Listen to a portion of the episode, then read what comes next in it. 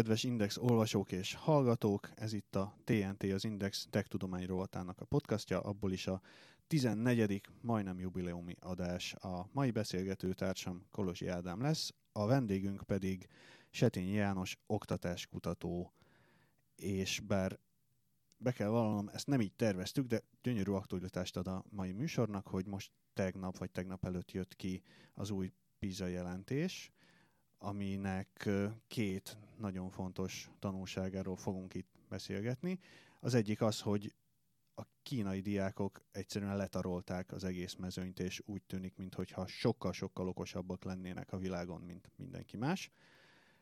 A másik pedig az, hogy a, a magyar diákok hogyan szerepeltek, ezt sokféleképpen értelmezik, hogy gyengén szerepeltünk, átlag alatt szerepeltünk, de mégis javítottunk a legutóbbi eredményeinkhez képest. Szóval erről a két témáról fogunk beszélni, és utána meg még ami eszünkbe jut.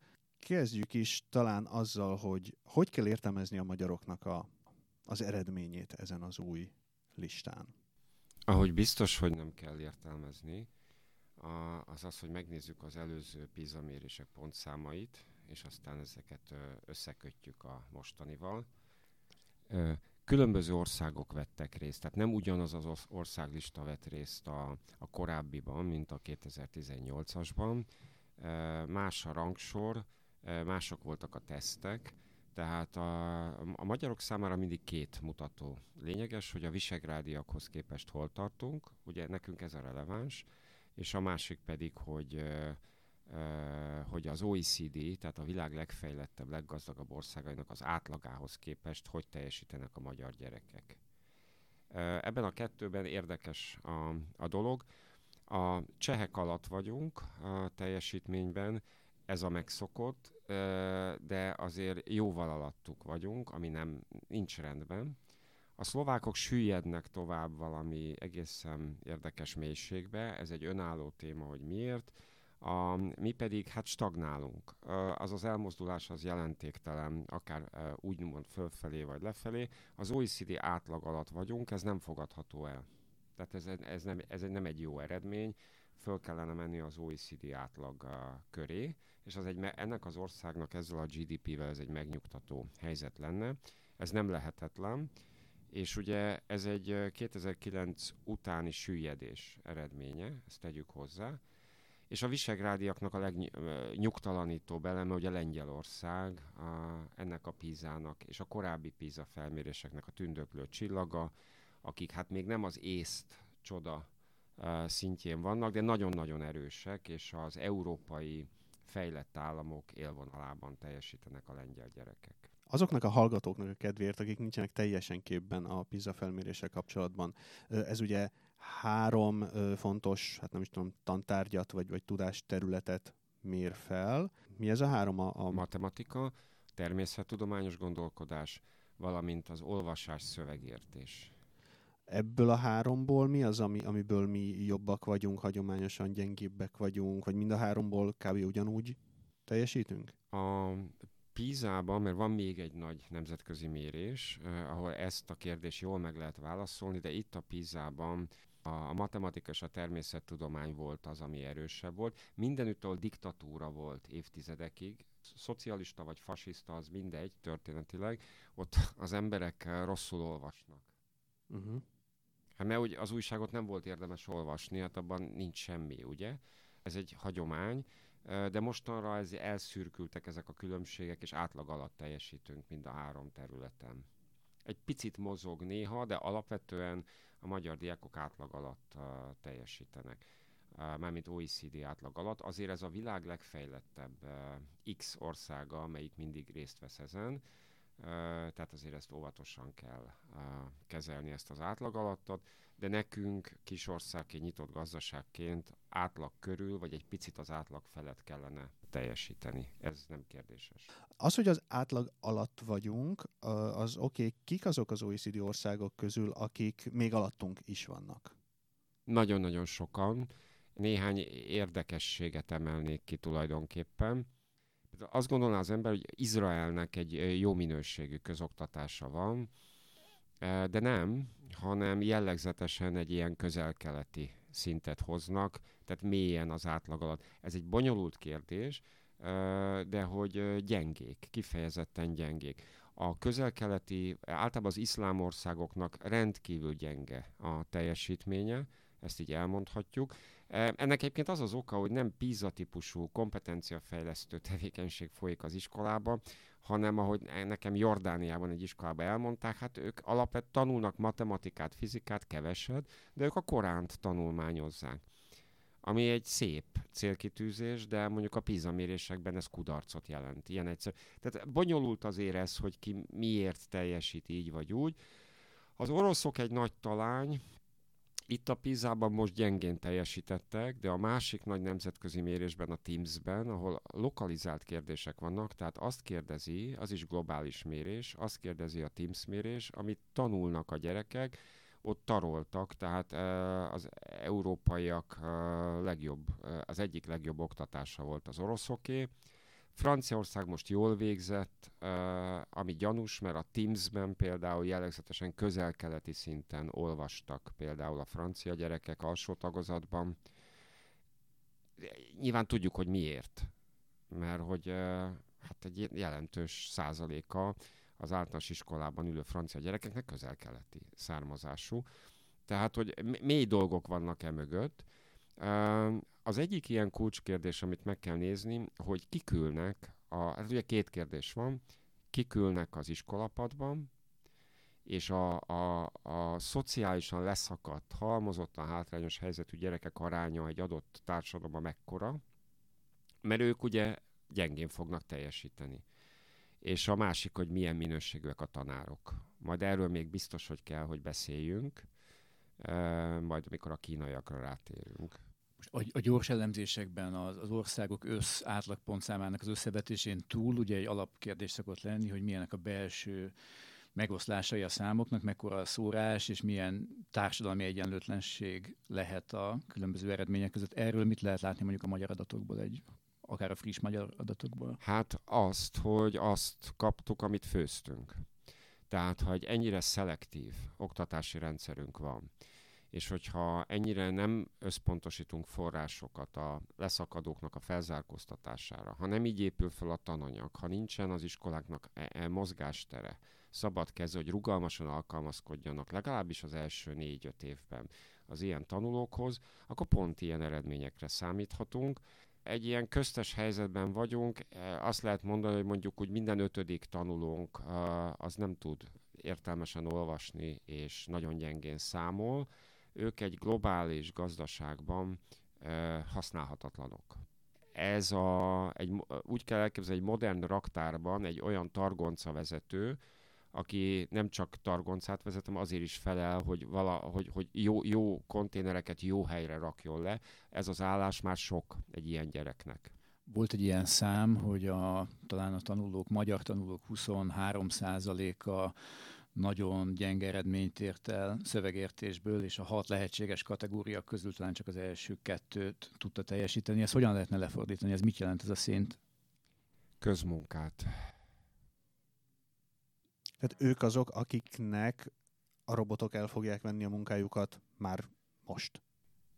Igen, bár Magyarország egy nagyon érdekes, izgalmas hely, ahol nagyon komoly erőfeszítések történnek a robotok visszaszorítására, hiszen uh, amikor én közlekedek mondjuk ebben a városban, ahogy jöttem, én rengeteg olyan munkahelyet látok, amelyek uh, nyilvánvalóan uh, szükségtelenül foglalkoztatnak embereket. Gondoljunk ilyen exotikumokra, hungarikumokra, mint például a metrónál álló jegyellenőrre rengeteg a biorobot. Tehát olyan emberek, akik egyik helyről raknak valamit másik helyre.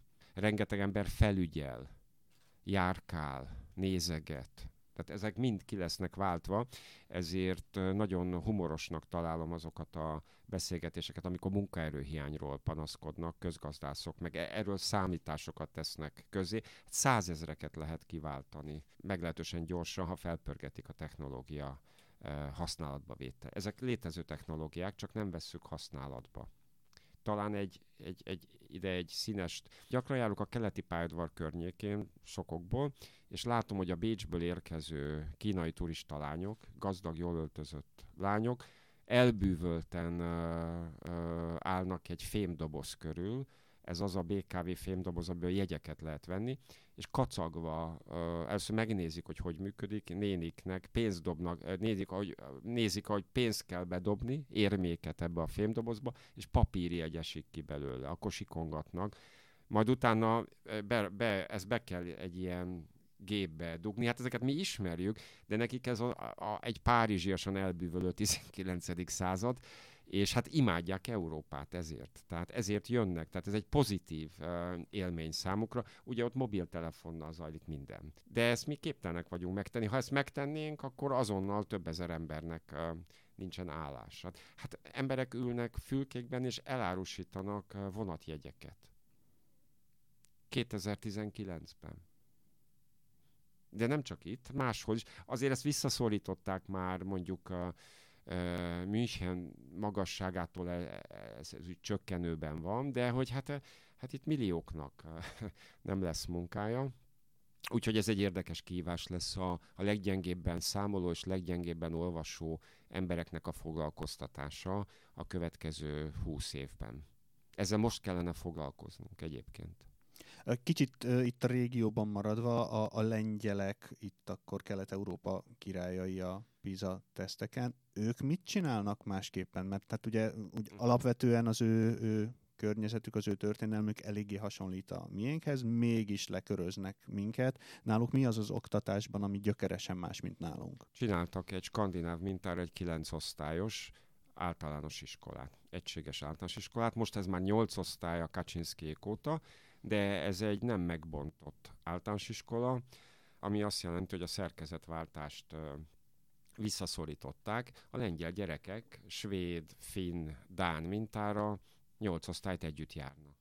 De mik ennek az előnyei? Ezt sokszor mondják, hogy a minél tovább egységes az oktatási rendszer, annál, annál előnyösebb, ennyi, ez így le lehet Nem, ez, ez önmagában, ha ez egy porosz nyolc osztály lenne, akkor nyilván ennek nincsenek előnyei. Azért még mondok néhány dolgot. A tanítási időnek egy x százalékát felszabadították, és az iskolák maguk gazdálkodnak vele, és eldöntik, hogy mire való, és a felső tagozatot gyakorlatilag a régi porosz felső tagozatot az dömperrel letakarították, és az egészet újra tervezték. Ez tíz évvel ezelőtt történt, és új, más módon tanítanak, erős projektjellegű munka folyik, a tanulói érdeklődésnek megfelelően lehet egy picit specializálódni differenciált csoportokba, és újra képezték a felső tagozatnak a tanári karát. Tehát tömeges továbbképzéseket költöttek rengeteg EU pénzt, ami azt jelenti, hogy a felső tagozaton egy ilyen skandináv jellegű megújított valami működik, egy felnőttesebb, érettebb dolog.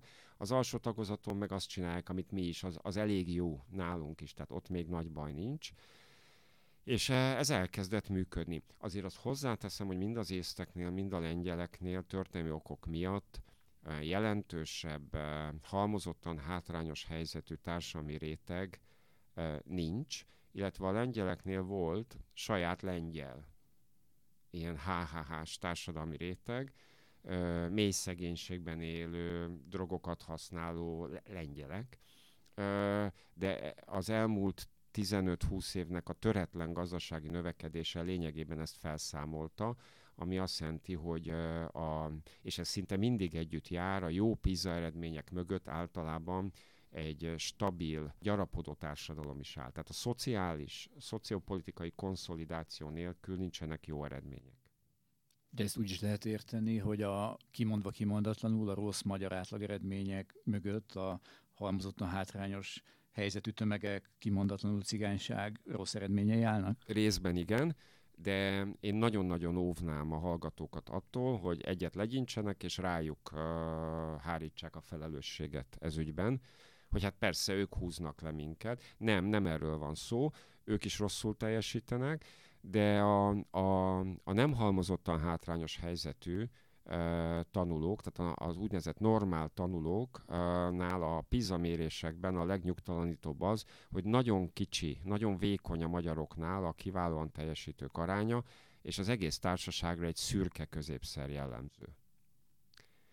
Jó, van egy halmozottan hátrányos problémánk, az egy, de a többiek ettől még húzhatnának egy kicsit följebb, és akkor majd kezeljük ezt a halmozottan hátrányos, de nem ez a helyzet, egy ilyen közepes, néha gyengén közepes, szürke teljesítmény jellemzi a magyar diákokat, ami mögött egy általános motiválatlanság áll, nyilvánvalóan. Tehát elsősorban nem képesség problémák, hanem, hanem egy általános motiválatlanság. Az iskolai munkának a jellege olyan, ami 2019-ben, 20-ban, 22-ben egy értelmes gyereket már nem motivál. Kötelességszerűen teljesíti. Azokban a családokban teljesítenek jól, ahol uh, egész egyszerűen kulturálisan minden mozzanatban ott van, hogy a, az iskola az ugyan szenvedés, de megéri befektetni, mert a papa is, a mama is, és a rokonok is ezt csinálták, és lám-lám jól élnek. Tehát ö, mérnökök, orvosok, közgazdászok között ez egy evidencia, ugye, tanulni az iskolában rossz, de megéri később, mert aztán jobb lesz. De ahol ez a minta nem működik, ott a gyerekek túlélnek. És ez, ez erre elég, e, ez a teljesítmény. Tehát a PISA 2018-ban Magyarország számára semmi meglepő nincs, pontosan azt kaptuk vissza, amit főztünk. Egy mérhetetlenül szelektív oktatási rendszer, e, és még egy nyugtalanító dolog van, hogy viszonylag sokat költöttünk elitképzésre, tehát nagyon komoly beruházások zajlottak, a részben állami, de jó részt egyházi gimnáziumi szektorban például, ennek az eredményei nagyon mérsékelten köszönnek vissza a PISA mérésekben. Tehát ott tartunk, hogy van mondjuk egy három-négy elit gimnáziumra való élvonalunk, akik aztán úgyis külföldre mennek egyetemre, és mögöttük pedig az átlag rettentően le van szakadva, és nagyon nincsen esélyük sem feljebb mászni ebbe az elitbe? Ö, mondjuk 50 ilyen gimnáziumot mondanék, mögöttük egy szürke, motiválatlan massza, és aztán a, mondjuk a leszakadóknak a, a, egy olyan, hát attól függ, hogy mekkora, mondjuk egy egyharmados tömege általános iskolában. A kihívás az az, hogy demográfia okok miatt ez a leszakadó rész, ennek az aránya a tantermekben a következő évtizedekben dinamikusan nőni fog. Ami nem a világ vége, tehát hogy nem kell apokaliptikus víziókat szőni erről, hanem e, erre vannak oktatási eszközök, tehát hogy váltanunk kellene, és a rendszer egyelőre erre nem reagál. Éppen ez az, ami valószínűleg sok középosztályi, felső középosztályi szülőt még inkább arra sarkal, hogy akkor szegregálja a saját gyerekét, és elvigye egyházi gimnáziumba, magániskolába, más helyekre, olyan helyekre, ahol úgy érzi, hogy nem éri utól ez a szürke massza, nem? Igen. Ebben a Matrixban, amiben a rendszer most működik, ezek nem megoldható kérdések, ezért mind a, azt a fajta cinizmust, hogy ez van, mind pedig azt a baloldali uh, szentimentalizmust, amelyik ezt korholja a lélek, a szív szavaival, azt terméketlennek tartom.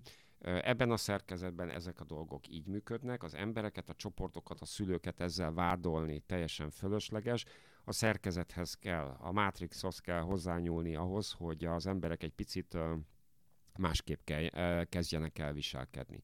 Most amiről most beszélgetünk, ezek egyébként általános európai problémák, tehát Magyarország ebben is mondjuk az OECD átlag alatt van egy picit, mint a problémák súlyossága, vagy kezeletlensége, de ha itt ülne egy francia, egy belga vagy egy olasz kolléga, akkor minden szavunkat érteni.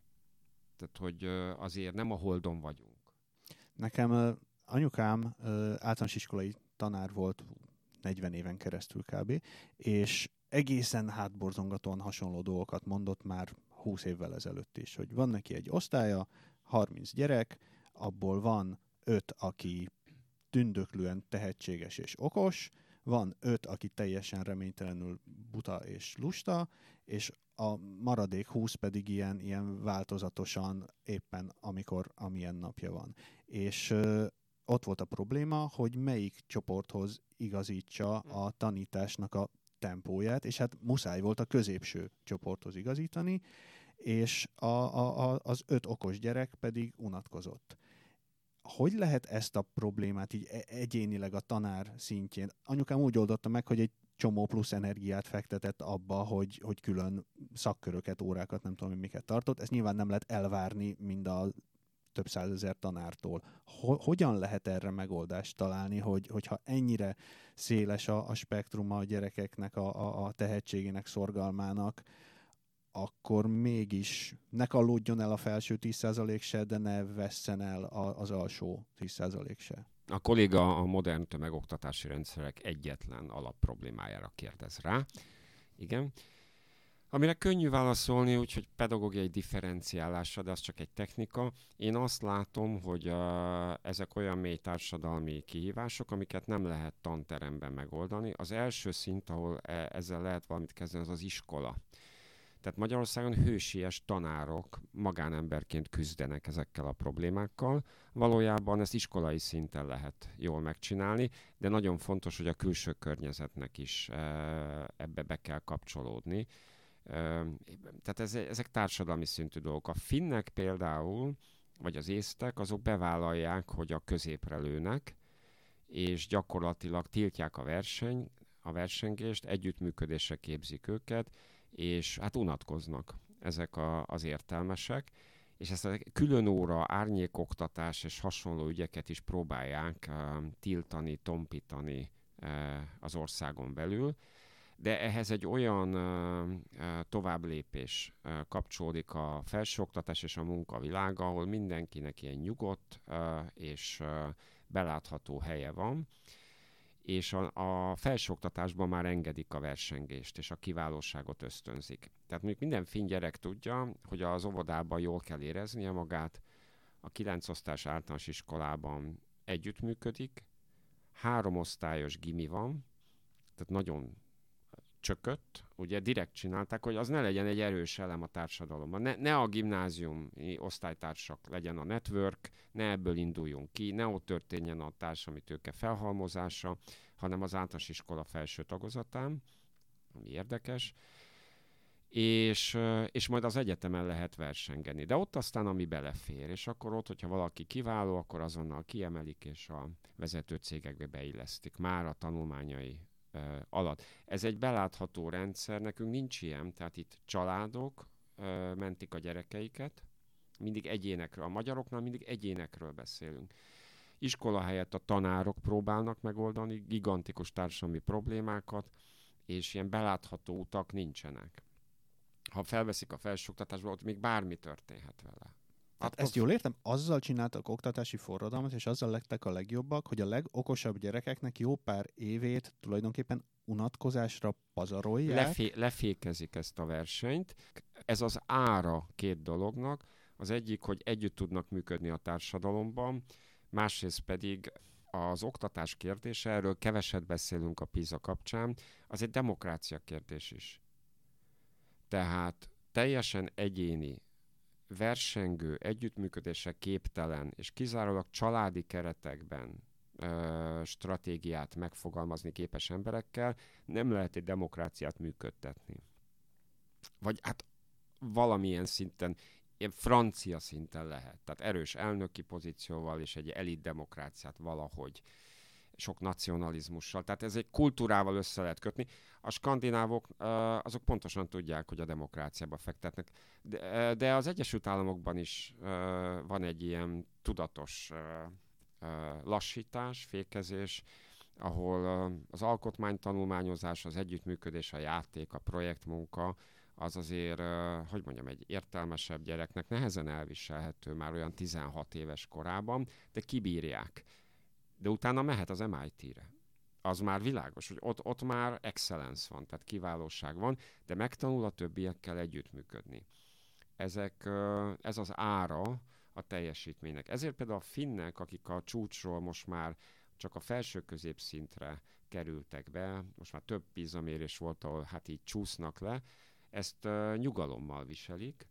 Egyrészt azt szokták mondani magánbeszélgetésben, hogy a futóversenyen el, legelől lenni az szörnyű érzés, nem jó, tönkreteszi az ember, az élbolyban kell futni. Tehát nem kell nekik az elsőnek lenni. Másrészt megmondták, hogy egy demokratikus társadalom működtetése az 80%-ban kultúra, habitus, kommunikáció például, és ez az ára annak, hogy nem ők vezetik a dolgokat. Ők nincsenek is annyira uh, impresszálódva mondjuk a kínaiak világ elsőségétől. Majd ott még elővehetjük ezt a kérdést, hogy remek dolog a világ legjobb matematikusainak lenni, de ebből még egy, egy értékteremtő demokratikus társadalom nem fog születni. Mennyire megbízhatóak ezek a számok, amik a kínai sikerekről szólnak, mondjuk a PISA mérés esetén, ahol tényleg nagyon nagy előnyt jeleztek most a, akár Szingapurhoz képest is, aki ugye a második a világon? Hát ez két gazdag tartomány, valamint Shanghai és Peking.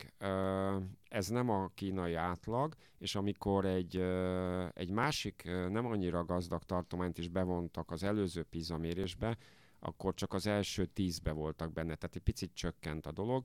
Alapvetően megbízhatóak abban az értelemben, hogy a kínaiak mindenkit le fognak verni, először az oktatásban, ez már zajlik, és a következő az a tudomány lesz. Ez is zajlik, de az alapkutatásokban egyelőre az Egyesült Államoknak nagyon komoly történelmi előnye van, és csak az alkalmazott kutatásokban veszik át a kínaiak a vezetőszerepet, de hamarosan az alapkutatásokban is meg fognak jelenni. Tehát ami ész és gondolkodás, ott a hagyományosan domináns európai kultúrkörből származó ö, csoportokat fel fogják váltani a, a kínaiak. Hozzátéve, hogy természetesen Makao, Szingapur, Tajvan és Hongkong, ők is most az él, élvonalba végeztek, az, az is Kína, és hát Dél-Korea meg Japán is Kína, kulturális értelemben. Tehát ez, ez e, egy branch. Ez nemzeti presztis kérdés is Kínának, hogy az élen végezzen, befolyásolják akár a mintavétellel való játékok során, vagy más eszközökkel az eredményeket?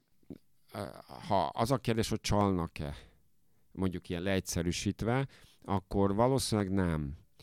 A, hanem hát másképp csinálják, egész egyszerűen úgy tudom ezt uh, érzékeltetni, hogy aki folyamatosan edz, az egész egyszerűen egy olyan fizikai állapotban van, hogyha váratlanul szólítják, hogy lépjen be a ringbe, és egy picit ott uh, mérkőző meg egy ismeretlen emberrel, akkor ezt meg fogja tudni csinálni, mert hogy edzésben van, a többiek nem. Észtországban a PISA mérés az egyfajta nemzeti ünnep, tehát ilyen patrióta. Azért mondom, hogy tehát nem nacionalista, mert az észtek demokraták, hanem egy ilyen jó értelme vett patrióta ünnep, amikor szépen felöltözve a kicsik köszöntik őket, és világos, hogy egy másfél milliós kis nemzetnek most meg kell mutatnia, hogy ő létezik a világban, és ezt úgy írják meg, meg hát azért gyúrnak rá, tehát gyakorolnak teszteket, és mindenki a legjobbat igyekszik uh, hozni.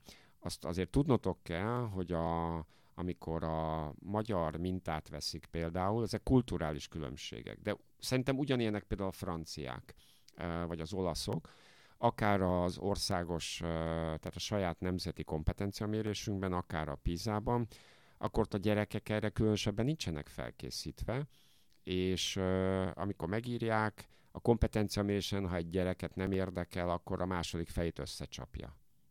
És aztán kimegy végre, mert hogy szünet van, és neki, neki nincs. És mivel mi nem kollektivista társadalom vagyunk, az, az, az fel sem merül, hogy a, hogy őt felkészítsék így lelkileg. De nem is értené e, egy normál magyar gyerek, hogy mi ebbe a... Mert hogyha azt mondanák neki, hogy ez egy nemzeti ügy, most a legjobbat kell adnod. Hát van, aki ettől kigyúlt szemmel menne be, van, aki elnevetné magát. Hát mi egy plurális értékrendű társadalom vagyunk, mi nem vagyunk kollektív, egyének vagyunk, nagyon erősen. Hát úgy írja meg, amilyen kedve éppen van. És mivel ez nem tanóra, ezért hát ennek örülnek, és akkor várják a kicsengetést, a szünetet. Lehet egységesen mérni az egymástól nagyon különböző országok, oktatási rendszereket össze lehet hasonlítani? A PISA, mint hogyha valamilyen globális standardet fogalmazna meg, ami én nem tudom, hogy tartalmilag pontosan uh-huh. miből áll ez, hogyan lehetséges? Ez egy nagyon fontos kérdés.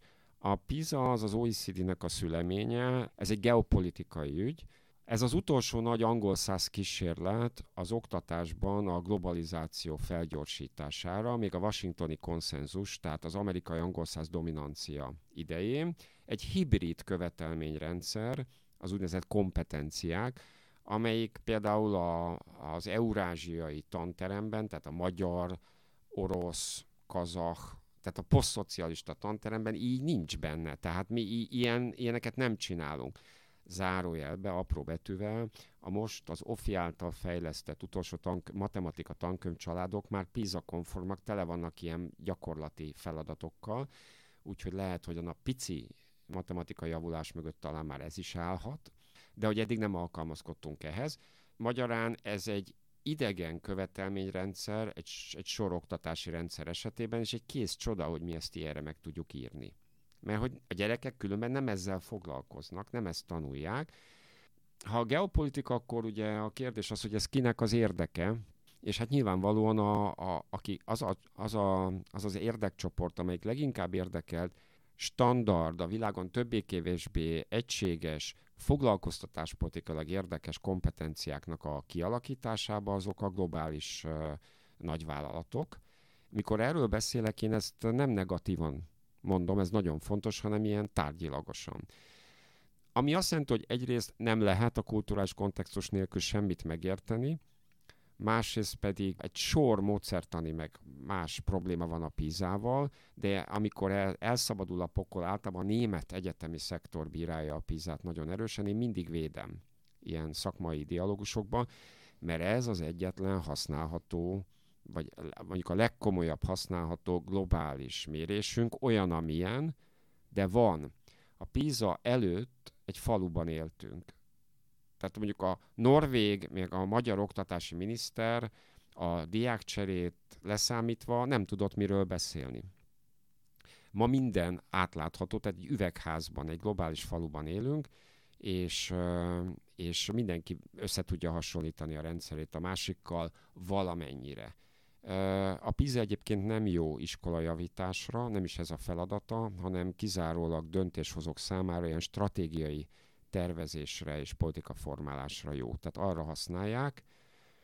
És én most megnéztem miattatok tegnap a, a, a Pizzáról szóló híreket a, a Google-on. Csináltam egy ilyen kis kutatást, és ugye azt gondolnátok, hogy, a, hogy egy ilyen, ez a globalizáció működik az interneten ezzel kapcsolatban, de valójában szinte minden hír, ami erről szólt, az, a, az nagyon egyszerű dolgon alapult, megnézték a rangsort, és a saját országukról írtak.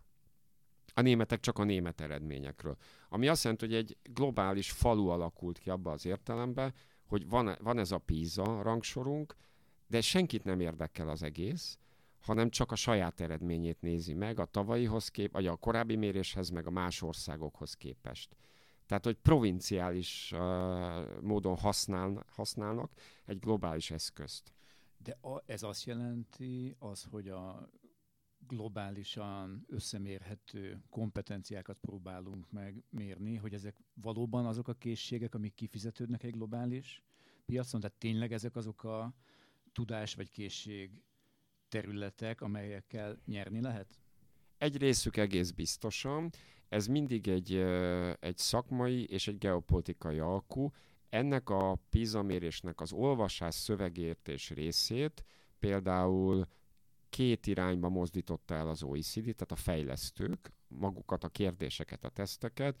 Az egyik ez a mobil kommunikáció, digitális ügyek, de a, ami láthatóan fontosabb volt náluk, az a, az a képesség, hogy a fake internetről áradó hamis információt elválasszák, nem politikai, hanem bármilyen, tehát mondjuk természettudományos vagy matematikai információt, a tanulók képesek legyenek elválasztani a valódi, tehát megalapozott dolgoktól.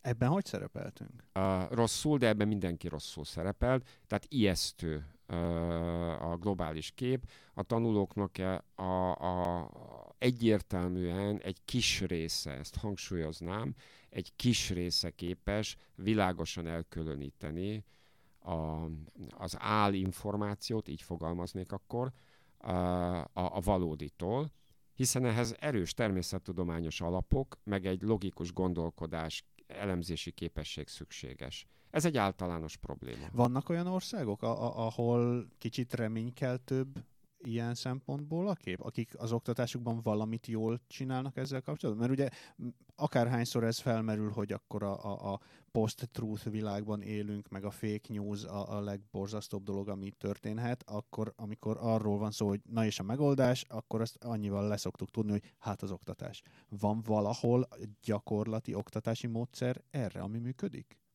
Most van ez felemelkedőben. Ez egy új topik tulajdonképpen. Olyan csillag, ahol ez remekül ment a többségnek nincsen, tehát ez egy globális probléma. Nyilván globális kultúrából fakad, tehát a posztmodernből fakad, hogy megszűntek a, a hierarchiák és a válaszfalak, mindenről mindent lehet, és mindenki hozzászól, az első fázisban ebből ez jön ki. Most jön a második fázis a világban, amikor erre rá fognak gyúrni az oktatási rendszerek és a pedagógiák. Ez úgy néz ki, hogy ilyen dolgokat fognak csináltatni a gyerekekkel. Tehát erre időt szánnak a, mondjuk a matematika tanításon, a fizikán belül például, a fizika. Ez például nagyon fontos. Hát most ilyen egyébként nyugati jelenségekre gondolok, mint például a Flat Earth Believers, ami egy uh, tiszteletre méltó és növekvő globális csoport. Van saját szubkultúrájuk, filmjeik, magyarázataik, szaktudósaik, amik hát tulajdonképpen elképesztő jelenségek. Tehát ez, a, ez lesz mondjuk az egyik ilyen nagy terület, ami most meg fog jelenni a pedagógiába, és tíz évvel ezelőtt uh, hüledeztünk volna, ha egy előadáson valaki ezt javasolja, mint fejlesztési területet mondjuk egy három-négy év múlva fogok tudni mondani olyan országot, aminek jó gyakorlatai vannak ezen a területen. De közben a természettudományos tudás az egy eleve alacsony szintről, az még mélyebbre épül sok országban, nem? Így van, és ennek csak részben az iskola az oka. Itt egy általános válságjelenségről van szó, arról, hogy a, a jó helyzetben lévő középosztálybeli diákok számára talán két okból a természettudományok és a matematika egyre kevésbé vonzó. A, vagy három okból. Az egyik, hogy ennek a tanulmányozása nyilvánvalóan fájdalommal jár. Tehát mondjuk vegyészet, az például fehér ember a nyugati világban kémiát, vegyészetet kis túlzása már nem tanul. Ugye minden ott van az interneten, a képletek. De ahhoz, hogy valaki kreatívan dolgozzon a, a vegyész szakmában, tehát fejleszen, innováljon, egész egyszerűen a képzett társítások, az, az agyi asszociációk miatt neki ezeket először meg kell tanulnia, ott kell, hogy legyen a fejében. Nem azért, mert nem tudja megnézni, hanem azért, hogy ott az kavarogjon, mert ebből egyszer csak valami puzzle, egy szokatlan dolog összeáll, és abból lehet valami ötlet, szikra vagy fejlesztés később. Na most ez egy szörnyű dolog, ilyeneket tanulni. Ez a, egyébként a kínai sikereknek az egyik titka, hogy ezek megtanulják. A másik ügy, hogy ezek a pályák ugyan jól fizetnek, még például az Egyesült Államokban, de ha az ember jogász, vagy marketing kommunikációs főnök egy nagyvállalatnál, az még jobban fizet. A pénzügyi szektor is még jobban fizet. Tele van a pénzügyi szektor olyan gyerekekkel, akik fiziká- korábban, tehát az 50-es, 60-as években Amerikában nagyszerű fizikusok vagy matematikusok lettek volna. Most ilyen tőzsdei mesterséges intelligencia programokat fejlesztenek az árfolyamoknak a ilyen prediktív előrejelzésére. Tehát nagy baj van. Tehát miközben próbálunk elszakadni attól, hogy a tanulás egyenlő a magolással és a minél több információnak a fejemben eltárolásával, kiderül, hogy hát ezt nem lehet mégsem elkerülni? És mégiscsak mindennek ez az alapja? Hiába van ott a zsebemben, a telefonomon a világ összes információja? Igen, de nem abban az értelemben, hogy ez hasznos, hanem abban az értelemben, hogy megedzi az agyat. Tehát van egy alap ügy, tehát az agyat, ezt a, talán a hallgatók így pontosabban fogják érteni, azt ki kell gyúrni. Most ez szörnyű, mert egy jobb feküdni, meg aludni, vagy filmet nézni.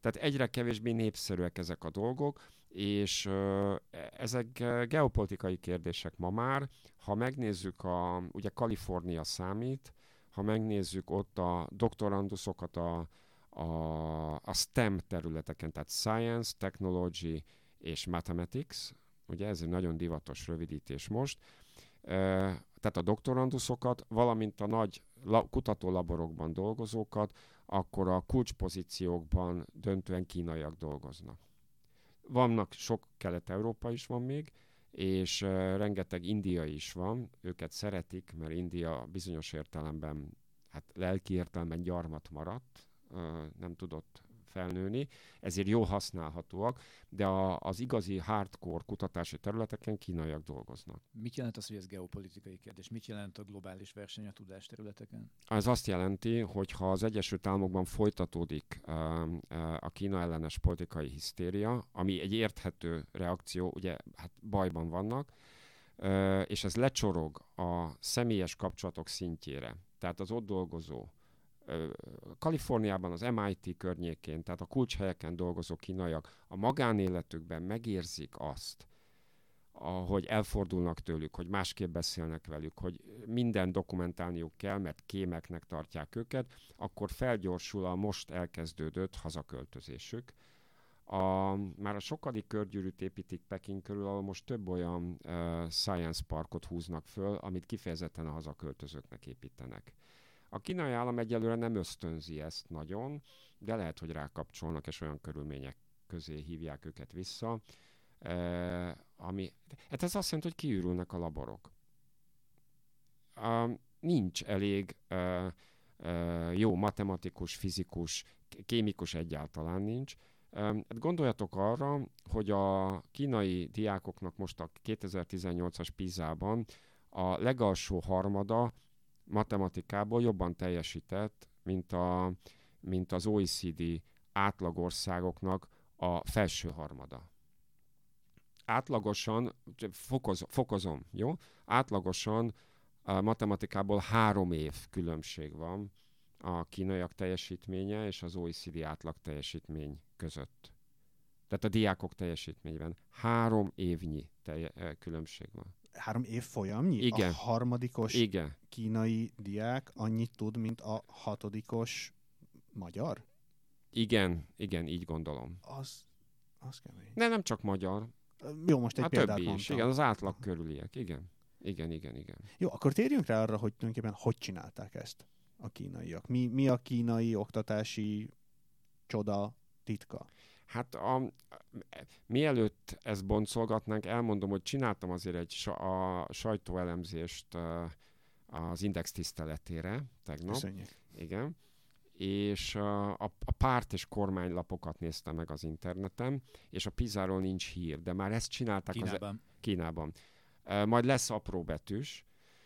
Az első PISA mérésen Shanghai nevezett be, az csak 20 milliós, tehát az egy város óvatosságból, és akkor rögtön világelsők lettek, ami egy katasztrófa volt, mert hogy a kommunista párt liberális szárnya éppen akkorra próbált átnyomni egy olyan liberális oktatási reformot, ami kicsit könnyítették volna a terheket, kicsit a kreativitás felé vitték volna a dolgot, kicsit alternatív pedagógiai módszereket használtak volna, és a sztálinista szárny, ugye, a Pizarra rámutatva azt mondta, hogy látjátok, hát Shanghai a világ legjobbja, minek vált. Tehát a lehető legrosszabbkor uh, uh, került ez be.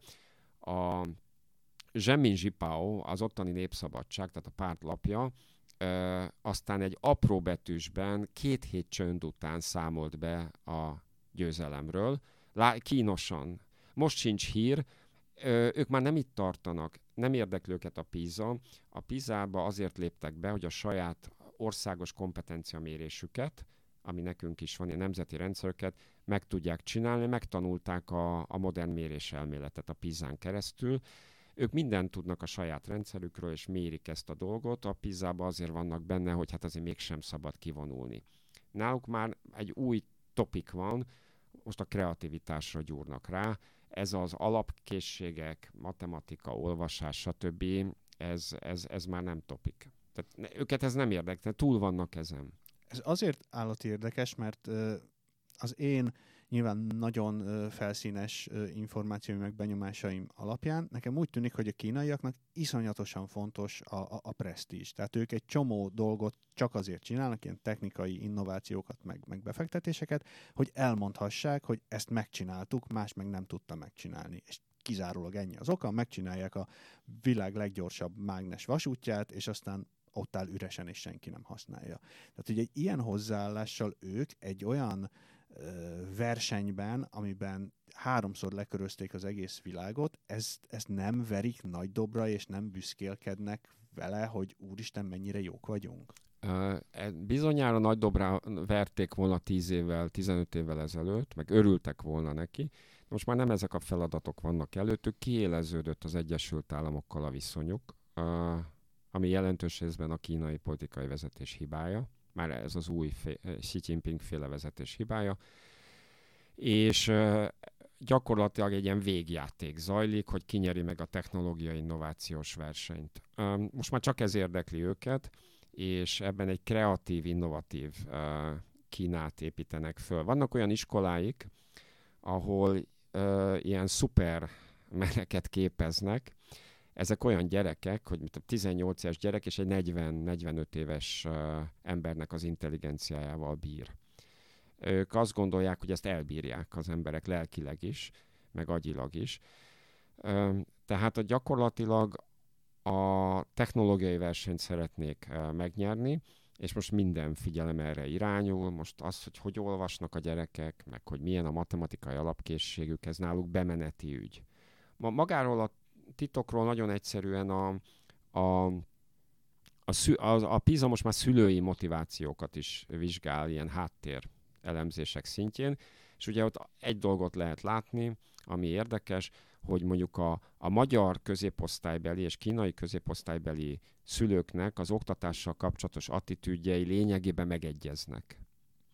Tehát nem kell messzire, mert mi olyanok vagyunk sok tekintetben, mint a kínaiak, mármint a, a magyar kulturális kontextus az nem nyugat-európai, hanem sokkal inkább eurázsiai. Tehát a külön órák rendszere, a mindenáron elitiskolába berakni a gyereket, folyamatosan rákérdezni az eredményekre, bemenni, zaklatni a tanárokat, minden szülőire eljárni, hogy lássák az arcomat. Ezek jellegzetesen ugyanazok. A Kína ugyanilyen. A különbség abban van, hogy a kínai legalsó egyharmad tartozó szülők oktatási attitűdje nem tér el ettől. Míg a magyar, vagy bármilyen európai e, alsó harmadba, vagy alsó félbe tartozó szülők viszont már nem foglalkoznak az oktatással, vagy mondjuk ilyen kérdéseket tartanak fontosnak, hogy közel legyen az iskola, tehát hogy ne kelljen sokat utazni, vagy hogy milyen az étkezés, rendes ételt adnak, normális ehető ételt, hogy biztonságot, szeressék a gyereket, ugye. Ez egy más, más rendszer, és aztán van, van egy, egy olyan alsó rész is mindenütt Európában masszívan, aki egyáltalán nem foglalkozik vele, mondván, hogy ő én is valahogy túléltem, a gyerek is túléli. És ez Ázsiában, nem csak Kínában, hanem ez az egész Taiwan, Macau, stb.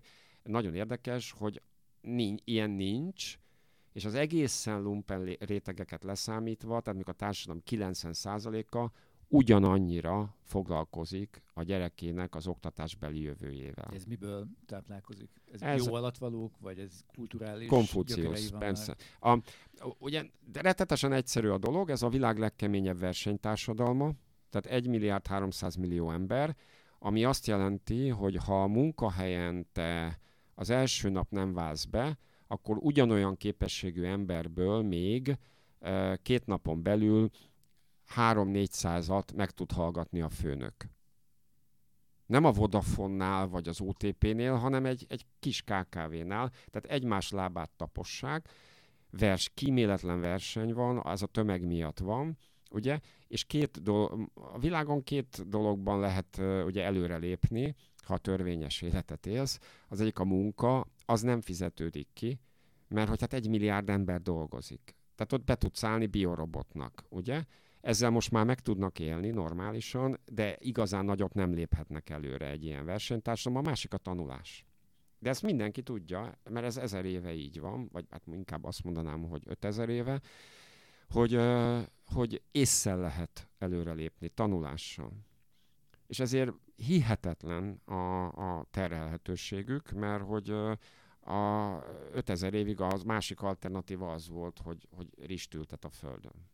Na ezt akartam épp mondani, hogy erre a közhelyszerű magyarázat erre az egész hozzáállásra az az, hogy a kínai szülő azt mondja, hogy én egész életemben a rizsföldet túrtam, már pedig fiam, te tanulni fogsz, amíg beledög lesz, hogy ne az az életed legyen, mint nekem. Tehát, hogy mivel ott most éppen egy óriási nagy ö, fejlődésben vannak társadalmilag, anyagilag, mindenileg, ezért ez egy, ez egy óriási motiváció, viszont amikor elérnek egy kicsit magasabb szintre, akkor már nem lesz ez ennyire ilyen, ilyen égetően erős motiváció. Igen, de ez a világ legnagyobb országa, tehát ha egy kicsit magasabb szintre ér, akkor Budapest fele már um, alapszinten kínaiul gagyog. Most itt tréfásan. Tehát ha ők egy kicsit magasabb szintre él 1 milliárd 300 millió ember, akkor a világ az kínai lesz. Tehát ez nem egy ország, hanem ez egy civilizáció. E, itt élnek a legtöbben. Itt értem a, a curve az ívet, hogy kifáradnak, és valóban pontosan ez zajlik. Shanghaiban már egy liberal art college-ot is létrehoztak, olyan elitszülők, ez felsőoktatási intézmény, ahol nincs verseny, és ahol a művészetekkel... Ezt a hallgatóknak mondom, a hallgatók egy százalékának, aki esetleg ezt nem érti, liberal arts az a neve ellenére semmi köze a liberalizmushoz, ezt magyarul szabad bölcsésznek szoktuk fordítani. Szabad bölcsészet, ugye, ahol nyugati és keleti műveltséget lehet szerezni, kreativitással, művészkedéssel. Tehát, hogy már a kifáradás és, a, és az öröm, öröm keresés, az megjelent a leggazdagabb rétegekbe, de hát mire a, az alsó részben lévők még polgárosulnak, ugye az, az, az még egy iszonyatos tömeg. 1 milliárd 300 millió emberből most a középosztályba körülbelül, hát ezek becslések, de a alsó hangon 250, felső hangon 500 millió ember tartozik. Ez az Egyesült Államok lakosságának a, egy, tehát jóval több, amikor a középosztályt mondom, az azt jelenti, másképp élnek és másképp fogyasztanak, mint mi, de hogy nálunk jóval uh, vagyonosabb emberekről beszélek. Tehát mi szegények vagyunk a kínai középosztályhoz képest. Vagy hát inkább nagyon szegények. Tehát ebből van egy olyan 3-400 millió, mondjuk ilyen középértékben, és akkor még 3-400 millió erre várakozik. Tehát a világtörténelem legnagyobb gazdagodása zajlik, amihez képest a, a Anglia, tehát az Erzsébet korabeli Anglia, vagy a, vagy a századforduló, múlt századforduló Egyesült Államokja, az egy helyi érdekű mm, műkedvelő színházi előadás. Ebben a kínai nagyugrásban mi a helye a kreativitásnak, ami nyugaton sokszor egyfajta, nyugati ideológiában egyfajta önértékké is vált. Említetted, hogy a kínai oktatás is próbál az elmúlt években egyre inkább rágyúrni abban, hogy kreatív kompetenciákat növeljen. Ezt hogy kell érteni? Úgy kell érteni, hogy az iszonyatos munkabírás szabálykövetéssel és elképesztő reprodukt, tehát visszaadási képességgel párosul, de amikor önálló gondolkodásra uh, kell uh, hogy mondjam, ránevelni őket, ott nagyon komoly problémák vannak. Tehát előttük áll, mondjuk felvázolunk neki egy szituációt, és nem tudják összerakni a puzzle elemeket egy újszerű dologba, viszont meg tudják tanulni a puzzle elemeket külön-külön úgy, ahogy mi nem tudjuk. Na most ez nyilvánvalóan most már abban a, azon a szinten vannak, amikor a másolás az nem elegendő, a másolásról általában negatívan szoktunk beszélni, mert ez a mi értékrendünkben és kultúránkban egy megvetendő dolog, meg a szellemi jogokat, az egyén szellemi jogait sérti. De azt kell megérteni, hogyha ott látnak egy külföldi jó példát, és egy vállalkozó azt lemásolja egy haloványabb, egyszerűbb módon, és sikerül az benyomni az internet világába, legyen ez mondjuk egy applikáció, akkor ha nem sikerült ez túl jól, akkor is azért egy 40-50 millió követő az ebből automatikusan összejön. Tehát, mint hogyha az Indexnek lenne 40-50 millió hűséges olvasója, aki egy idő után már fizet is, meg letölt, meg alkalmaz, és ez egy félbukás. Mert a 800 milliós az internet közösség amelyik napi szinten aktívan tölt, részben most már fizet, és használja ezt méghozzá nagyon intenzíven. Pénzt küld, hitelez, kommunikál. Tehát, hogy, hogy megéri másolni, mert ezen a piacon, egymást is másolják egyébként, ezen a piacon ez egy jó stratégia. De ezen túl kell, hogy jussanak, és most már önálló fejlesztések irányába mozdulnak el. Ez egyelőre nagyon fújják a lufit ez ügyben, hogy ők már itt tartanak, de ha a mélyírásunk a tudományos sikereiknek, akkor az látható, hogy emögött még mindig az európai elme áll, tehát ez mondjuk az együttműködés szakaszába léptek, de hogy egy példát mondjak, a, a Huawei mesterséges intelligencia fejlesztései mögötti agyak többsége az európai és amerikai agy. Ez mikor fog megfordulni? Hát ö, mindent elérnek, ez csak időkérdés, tehát egy 10-15 év alatt egészen biztosan, de nem akarnak teljesen, tehát, hogy mondjam, közben tanulnak ők is, és változnak. Na, ez egy nagyon fontos, erről ritkán beszélünk, tehát azért ők változnak, és nem akarják ők ezt megfordítani, tehát, hogy bizonyos európaiakkal nagyszerűen együtt tudnak működni, imádják Európát, és egyenrangúnak tartják magukkal, az Egyesült Államokat nem kulturálisan, de Európát mindenképpen, és hát bizonyos értelemben ők is átalakulnak. A szemem előtt zajlik például az itt élő kínai közösségnek a változása, amelyik pénzt keresni jött ide, ma már itt nem lehet pénzt keresni. Tehát ugye otthon meg iszonyatos pénzeket lehet, ennek ellenére nem költöztek vissza. Mert hogy két dolgot szoktak mondani, az egyik a jogbiztonság, ami elképesztő érték számukra. Tehát, hogy jogállam van.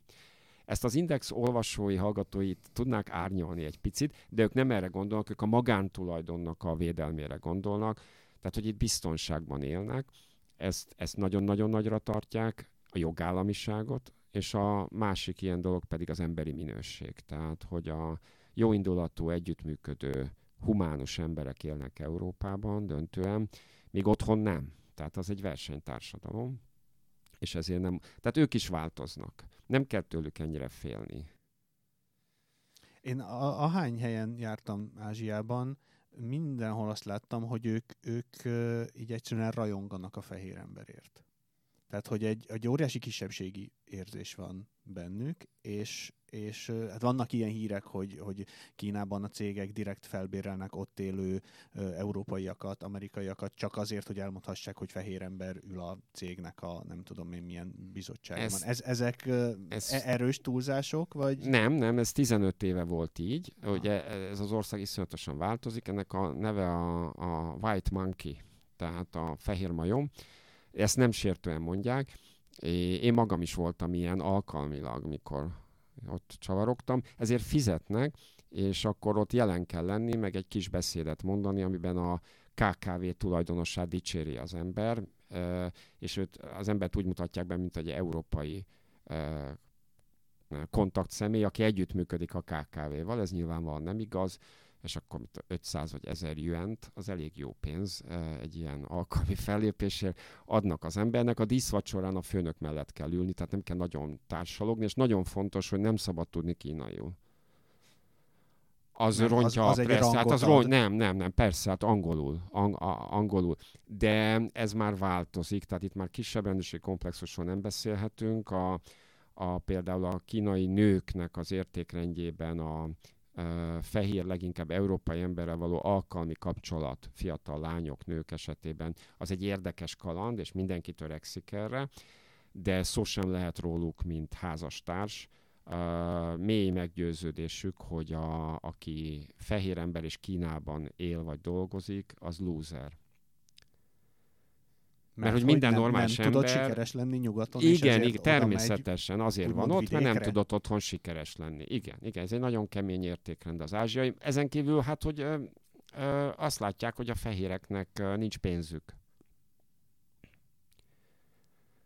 Hát, hogy szegények vagyunk. A, a mi humanista európai értékrendünkben mi megélünk, élünk, dolgozunk, és hasonló, de nekik nem ezek az elvárásaik. Tehát itt egy, egy, egy, egy, egy jobb helyen fekvő faluban, egy paraszt családban nagyobb pénzek futnak át, ilyen klán értelemben, hitelek, házvásárlás, családmenedzsment, nagy családmenedzsmentben, mint mondjuk egy magyar kisvárosban. Tehát a két-három 500 milliója mindenkinek van, így úgy amúgy, amit befektet ide-oda, oda. A középosztály az ennél többet forgat. Két-három-500 millió micsodája? Most forintban beszélünk, Aha. igen. Tehát, hogy az, hogy a, az, azt értékelik, hogy mi a szabadidőt fontosnak tartjuk, hogy szeretjük a gyerekeket, hogy, hogy romantikusak vagyunk, tehát egy sor jó tulajdonságunk van, ezt azért ők már látják, de hát az például, hogy nem vagyunk hajlandóak nagyon keményen dolgozni, és hogy hát szegények vagyunk, ez nem szól mellettünk. Szerintem nagyon szeretnek minket, de ez, nem, ez már nem a, egy fölfelé nézés.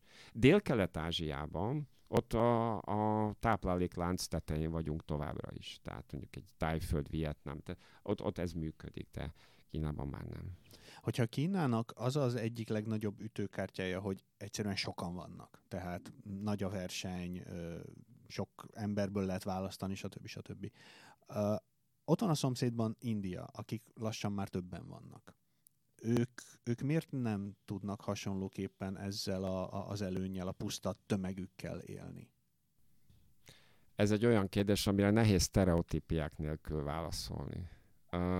A, legyünk diplomatikusak, tehát az indiai felső kasztok és elitértelmiség, képesség szintje, nyitottsága uh, semmiben nem rosszabb a kínainál vagy az európainál, és sokkal kozmopolitábbak, hogy az angol nyelven keresztül jobban kötődnek a nyugati világhoz. Ezzel talán nagy gond nincsen, de hát ez egy ilyen, olyan ország, amiben nem zajlott le egy szocialista iparosítás.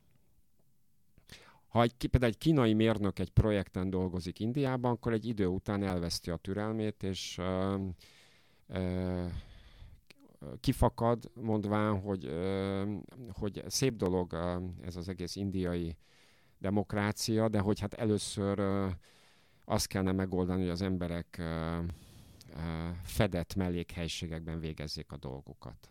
Ez láthatóan Indiának meghaladja a képességeit, tehát az egész ország egy fekália halom nincs infrastruktúra rendes, amiket már az 50-es években ki kellett volna építeni, nem iparosították őket, százmilliók nem mentek el gyári munkásnak. Tehát a, a, az európai fejlődési modell, amit Kínában a marxisták, tehát a kommunisták természetesen vittek át, tehát ez egy európai történet a kínai, Marxtól, meg Lenintől, meg ezektől a, az emberektől származóan, ezen India nem ment át, tehát nem, nem ment át. Tehát paleolitikori parasztság százmilliói, a városokban valamit csináló emberek százmilliói, nem volt urbanizáció, már mint rendes urbanizációs, nem, nincsen közművek, nem volt iparosítás, és közben van egy elitjük. Szoftverben például nagyon jók, de hát az a kérdés, hogy beléphet-e egy egymilliárdos nemzet e, úgy a posztmodern korszakba, hogy a házi feladatát nem teljesítette az 50-es, 60-as, 70-es években. Erre ugye nincsen uh, uh, még válasz, mert lehet, hogy ezt nem kell megcsinálni, amit én mondtam. De hát azért uh, ez nálunk brutálisan az 50-es, 60-as években zajlott le, és hát különleges politikai körülmények között, ami hát nem volt éppen optimális, tehát ezt így el szoktuk ítélni meg.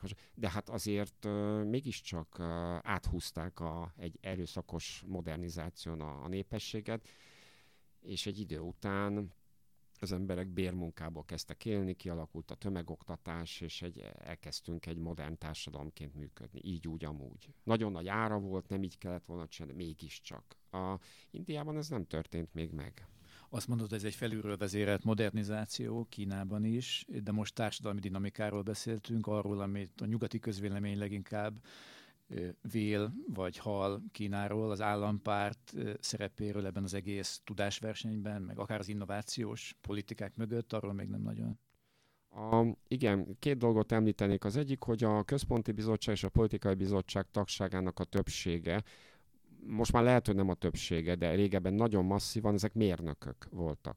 Tehát a, nálunk is a BME, BME kizbizottságán keresztül egy komoly ilyen politikai karrierút volt a 70-es években, de ott ez meghatározó volt, tehát ezek természettudományos képzést kapott mérnök emberekként kell őket elképzelni, szemléletben és gondolkodásban. Tehát az oktatás, a kutatás, a K plusz F, a tudomány, a számukra egy, egy, egy ilyen evidencia, hogy ezen keresztül lehet előre jutni. A másik pedig, és ez a, a, a rendszer adapt, tehát az alkalmazkodó képességének a kulcsa, hogy ők ö, ö, szemben a Szovjetunióval nem döntéseket hoznak, hanem a, gyakorlatilag, amit az angol úgy hív, hogy policy experimentation, tehát szakpolitikai kísérletezés folyik folyamatosan. Van egy problémájuk, egy tartomány vagy egy város jelentkezik, hogy neki lenne egy innovatív javaslata a cégekkel együtt ez ügyben, és akkor azokat leöntik pénzzel, és azt mondják, hogy csináljátok, aztán meglátjuk, hogy mi lesz belőle. Kísérleteznek folyamatosan, és ez az a dolog, amit mi nem csinálunk.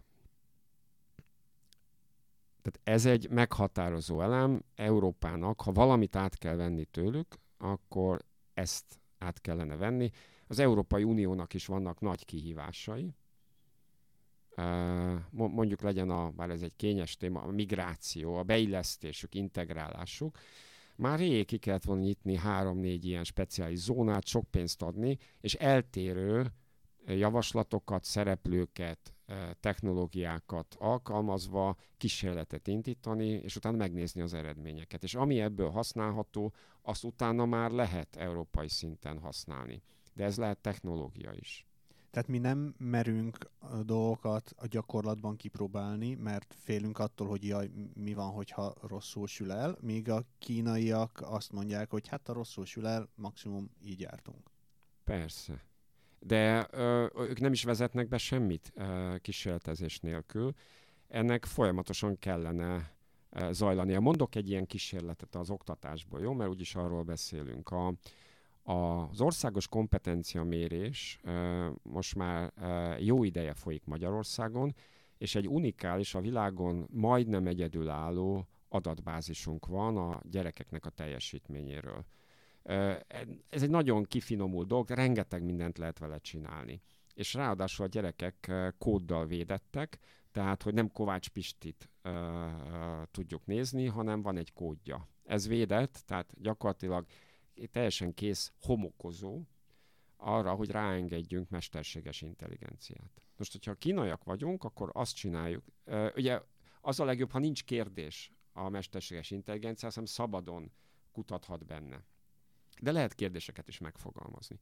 Ha kínaiak vagyunk, akkor pár milliárdot adunk annak az egyetemnek, amelyik mesterséges intelligenciát akar ilyen dolgok, tehát learning data ügyek kutatására kifejleszteni. Ez egy magyar egyetem, lehet konzorciumban itt közép-európaiakkal, és utána ráengedjük erre a homokozóra, tehát a magyar adatokra. Ebből előbb-utóbb valami jó lesz. A kísérletek jelentős részében, ilyen például most a tantermek egy részének, csak valami 60 ezer iskolában van. Tehát nem egy országos kísérlet, a bekamerázása és a tanulók a szemkontaktus, meg mimika arcfelismerő szoftverekkel követése a tanóra során. Mikor, ha megkérdezitek a, a kínai döntéshozókat, hogy, hogy miért kezdték ezt el, akkor mi a cél ezzel, akkor az becsületes válasz, hogy nem tudjuk. Tehát nincs határ, hogy valami kijön belőle. Vagy a szoftverek lesznek jobbak, vagy a pedagógiát tudjuk. Tehát, hogy nyílt végű, experimentation, kísérletezés van. És egyébként mi is csinálhatnánk, tehát ez nem tilos, vagy olyan mondjuk a halmozottan hátrányos helyzetűek esetében egy 30-40 iskola csinál egy hálózatot az ország egyik zónájában, speciális tanárokkal és speciális pénzzel megdobjuk őket, és ők valamit kipróbálnak, ami, ami nagyon más, mint amit eddig képzeltünk. Hát, ha bejön. Vagy egy eleme bejön. Magyarország ez azért viszonylag kicsi, és ugye ezért van az, kérdeztétek a politikát, hogy egy zavarba ejtően sztálinista és sok tekintetben visszataszító politikai szerkezet mellett egy virulens, életképes valamit látunk, és ez a könyvek szerint ez az állat nem létezhet. Tehát ilyen állat nincs. De, de ez, ez egy speciális állat, amiben folyamatos a kísérletezés és az innováció. Ha, ha a méret a lényeg, akkor miért áll szerinted a nyugat lassan bukóra ebben a versenyben, ahol szintén van mondjuk durván egy milliárd ember, így uh-huh. San Francisco-tól Kievig? Hát, hogy Kiev a nyugat része, ez egy optimista szenárió, de a, hát mert hogy nincs nyugat, tehát a, az Egyesült Államok olyan van, de Németország az egy karakteresen más érdekövezet, a saját dolgai mentén halad, és egyébként nem áll bukóra, azt azért nem mondanám, az európai elmének a minősége azért az nem változott. Tehát itt nagyszerű koponyák dolgoznak. Két különbség van. Az egyik, hogy a tudásmenedzsment, tudástermelés, innovációmenedzsment ügyében nem állunk jól, mert ezt az EU bürokratikus módon végzi. Aki vala dolgozott Brüsszellel, az tudja, hogy ott tényleg bürokraták ülnek, ezek jó emberek, jót akarnak, de a bürokrata az bürokrata módon finanszíroz. Mondok egy példát.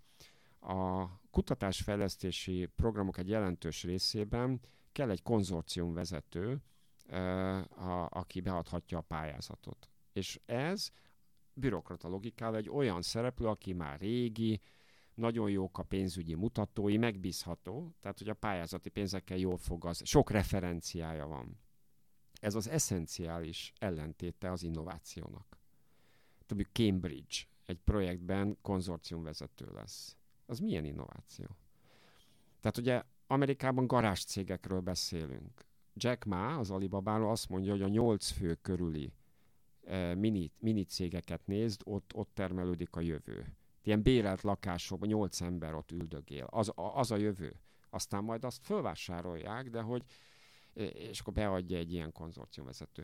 Tehát ez az egyik probléma, tehát a, az eszközök elavultak, ott kellene uh, egészen biztosan váltani, meg hát egy sor adósságban vagyunk, Európának nincsenek alapvető közművei, nincs Google, nincs Facebook, tehát európai. Nincs fizetési rendszerünk, nincs elkereskedelmi rendszerünk. Ami azt jelenti, hogy tudunk ilyen klassz dolgokat fejleszteni, csak a, alattunk a padló nincs meg, hanem ilyen pallókon állunk. Tehát ezeket ki kellene fejleszteni, hogyha Európában gondolkodunk először, és az internetet nem vettük használatba. Ez Amerikára is jellemző, hogy szórakoztatásra és fogyasztásra használják az internetet. A kínaiak döntően probléma megoldásra használják. Kicsit visszatérve egy előbbi témánkhoz, azzal a, a jelenséggel mi lesz, hogy Kína az nagyon sokáig, meg részben még mindig a, a világ összeszerelő és műanyag fröccsöntő üzemeként működött, és 10 és 100 milliók dolgoztak azon, hogy ha mi itt most körülnézünk a stúdióban, egy csomó dolgon, ilyen bögrén, meg telefonon van az, hm. hogy Made in China. Viszont ahogy ők egyre kevésbé számítanak olcsó munkaerőnek, egyre inkább az ilyen összeszerelési feladatokat átveszik a robotok, ott fog állni 100 millió ember munkanélkül, egy bizonyos életszínvonalat már megszokva és elvárva. A, arra nekik így mi a tervük, hogy velük mi lesz? Egyrészt a, most már két gyerekük lehet, tehát oldottak a korlátozáson, és ennek ellenére nincs boom, tehát marad az egygyermekes modell, ami a városokban már fogyást jelent, tehát hamarosan egy új korszakba lépnek, lelassul a munkaerőnek a növekedése, vagy megáll és visszafordul. Innentől a kínai vezetésnek a, az első számú gondja, a foglalkoztatás, az enyhülni fog. Bizonyos területeken még munkaerőhiány is lesz. Ezt a bögrézést már, már pakolják ki, tehát Afrikában e, gyártatnak egy, egy csomóan ilyet, és ez korábban is úgy nézett ki, hogy fal, fa, falvakban mi ezt tudjuk, mert Magyarország sokban hasonlít, vagy a posztszocialista ország Kínához, úgy hívták, hogy melléküzemák, falusi melléküzemák, télen gyártották ezeket, a szörnyű ruhákat, amit a kínai boltokban lehet kapni, ezeket paraszt nénik, mert ugye télen nincs munka a földeken. Tehát ez egy melléküzemági dolog, de városokban így nem termelnek. A másik, hogy teljesen nem tud kimenni, mert a, ugyan a költségek nőnek, de ez nem csak összeszerelés, hanem a világ legjobb logisztikai rendszerei épültek ki. olyanok, amik nincsenek máshol a világon. Tehát olyan uh, szállítási útvonalak, olyan, olyan szoftveres rendszerek, olyan kikötők, olyan konténeres rendszerek, tehát logisztika, talán a hollandoknak van, tehát mondjuk igen. De hogy első osztályú dolgok, és ha kitelepíti az ember ezt Vietnámba, akkor, ahogy ezt az amerikák most próbálgatják, de majd vissza fognak menni Kínába, akkor ott föl lehet húzni gyárépületeket, de mi van utána? Ott a rizsföldeken. Tehát e, ez, ez, ez nem az összeszerelés a lényeg, hanem ennek a világpiacra való átröptetése, és ebben egész egyszerűen verhetetlenek. A, a, a Tim Cook mondta az Apple-től, hogy a két ország között az a különbség, hogy a, hogyha Amerikában a legjobb üzemmérnököket összehívja, az egy ilyen nagyobb szobába vagy terembe elfér. Az üzemmérnök az, aki, aki a gyártáshoz ért. Ugye? És mondta, hogy Kínában egy városban töltenek meg egy termet. És ezek olyan emberek, akik a koppintással kezdték, meg szoftvereket forkoltak, meg főztek romokat, tehát a 90-es, a hősi időkben. Ezek mindent tudnak, és hogyha eléjük raksz egy terméket, akkor visszabontják, és két héten belül ö, legyártják. Ez egy iszonyatos tudás. Tehát itt tudás van a, a termelés mögött, úgyhogy nem lesz ez olyan könnyű elvinni. Egyébként ezek az emberek majd tovább képződnek, és akkor valami igényesebb dolgot csinálnak. Próbálják ösztönzi a szolgáltatásoknak a felfuttatását, és próbálják csökkenteni a termelésnek a szerepét a GDP-ben.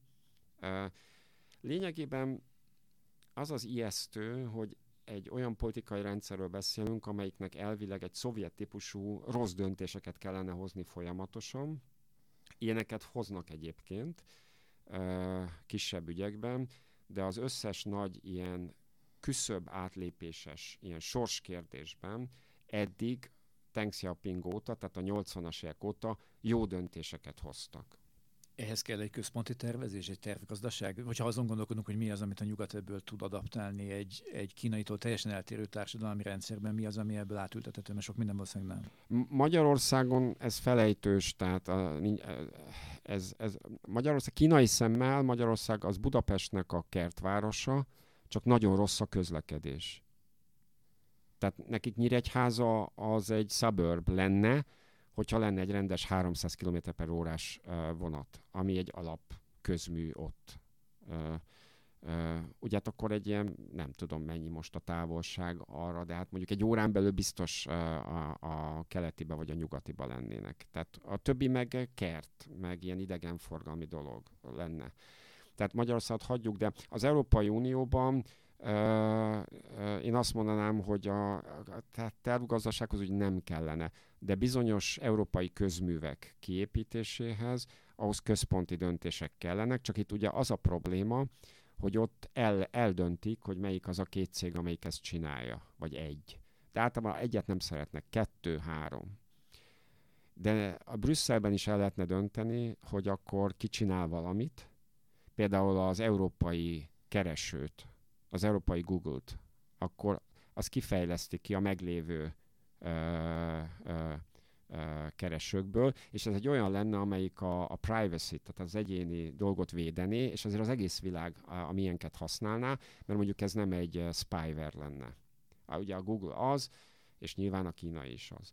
Hanem az európai, és ezzel hasíthatnánk a világpiacon, ez mondjuk nem az lenne. De akkor ezt ki, kifejlesztik a franciák, a németek, és akkor itt elkezdődik a, a, a, a, ez az egész kétség. Ki kapja az online fizetési rendszert, abból azért kettő elég lenne Európának, hogy egy kicsit versenyezzenek. A skandinávok azért kérnének egyet. Na de hát, hogy ez hogy van? Tehát mit szól egy olasz ahhoz, hogy egy svéd rendszer? Ugye? Elkereskedelem, hát ez egy aranybánya egyetlen európai elég lenne, ami az AliExpress-szel versengene, vagy az Amazonnal. Ö, lenne? Nehéz ügy. Nincsenek európai cégek, hanem amikor, a, amikor a, a, az egészen mély zsigeri dolgoknál tartunk, akkor kiderül, hogy ez tulajdonképpen mondjuk egy német cég. Erre mondok egy konkrét példát. Németország valószínűleg az 5G esetében megengedi, hogy a Huawei építse ki, de a német autóiparnak Európában példátlan módon lesz saját 5G-je, ami védett. A lakosságtól elkülönülő frekvencia sávot kap a német autóipar. Mert annyira félnek attól, hát hogy abban Németország, majd belenéz Németország a... az a Mhm. Bismarck óta az ugyanaz, csak néha Kruppnak, Tissennek hívják. Egy rettenetes exportgépezet, amelyik néha hadiparban utazik, néha exportban, ez ugyanaz. E, és a kancellárnak az a dolga, hogy ez virágozzon, mert akkor Németország is megvan. A, a hírek szerint a Nokia-t nézték ki, de hát ezt majd még meglátjuk erre, egy privát 5G hálózat. Ez mindent elmond. A, a, a kommunikációban ott van Európa, de a német autóipar az a Németországtól is független entitás. Úgyhogy nehéz lesz ez. Ugyanakkor a, ugye Európának ez a sérülékenysége, kiszolgáltatottsága és részben butasága, ilyen kedves, humanista butasága egy óriási erő. Legyünk most egy kicsit kínaiak, tehát hogy a, a, átcsap a jínaiankba. Tehát lehet, hogy mégiscsak ez fog minket majd valahogy megmenteni, amit még nem láttunk, hogy hogy. De például minket mindenki szeret. Tőlünk senki se fél. Európától. Hm. Ez még lehet, hogy egyszer jól jön nekünk. Hát az oktatással kezdtünk, és a végére egészen komoly világmegfejtésekbe és Kínába lyukadtunk ki. Végszóként öt vagy mondjuk tíz év múlva Kína lesz a világúra? Mondjuk olyan értelemben, ahogyan ö, most Amerika a világúra? Kezdjünk el kínaiul tanítatni a gyerekeinket, vagy jó az angol? Az angol az mindig jó. A egyetemi gimnáziumok egy részével Budapesten már lehet kínaiul tanulni, tehát ez a folyamat már zajlik, nem, nem kell elkezdeni, és a kínaiak sosem lesznek a világ urai, mert hogy nem akarnak. A kínai világképben mindenki nekik dolgozik valahol, és ebből nekik jövedelmük van, de mindenki úgy él, ahogy akar, senkit nem akarnak semmiről meggyőzni, átnevelni, a hagyományos kínai világképben a barbárok azok önállóan élnek, és önállóan bonyolítják az életüket, és nem kell őket átnevelni. Úgyhogy maradunk itt Európában, és uh, valószínűleg ezt az Európai Uniót, vagy ennek valamilyen 5-10 évet említettél, ennek egy 2.0-ás változatát kellene fölpörgetnünk. Ez, ez a dolgunk. Akkor 5-10 év múlva térjünk vissza ugyanerre, ugyanitt. Köszönjük szépen a hallgatóknak a figyelmet, a vendégünk Setényi János oktatáskutató volt, az Index TNT podcastját hallottátok.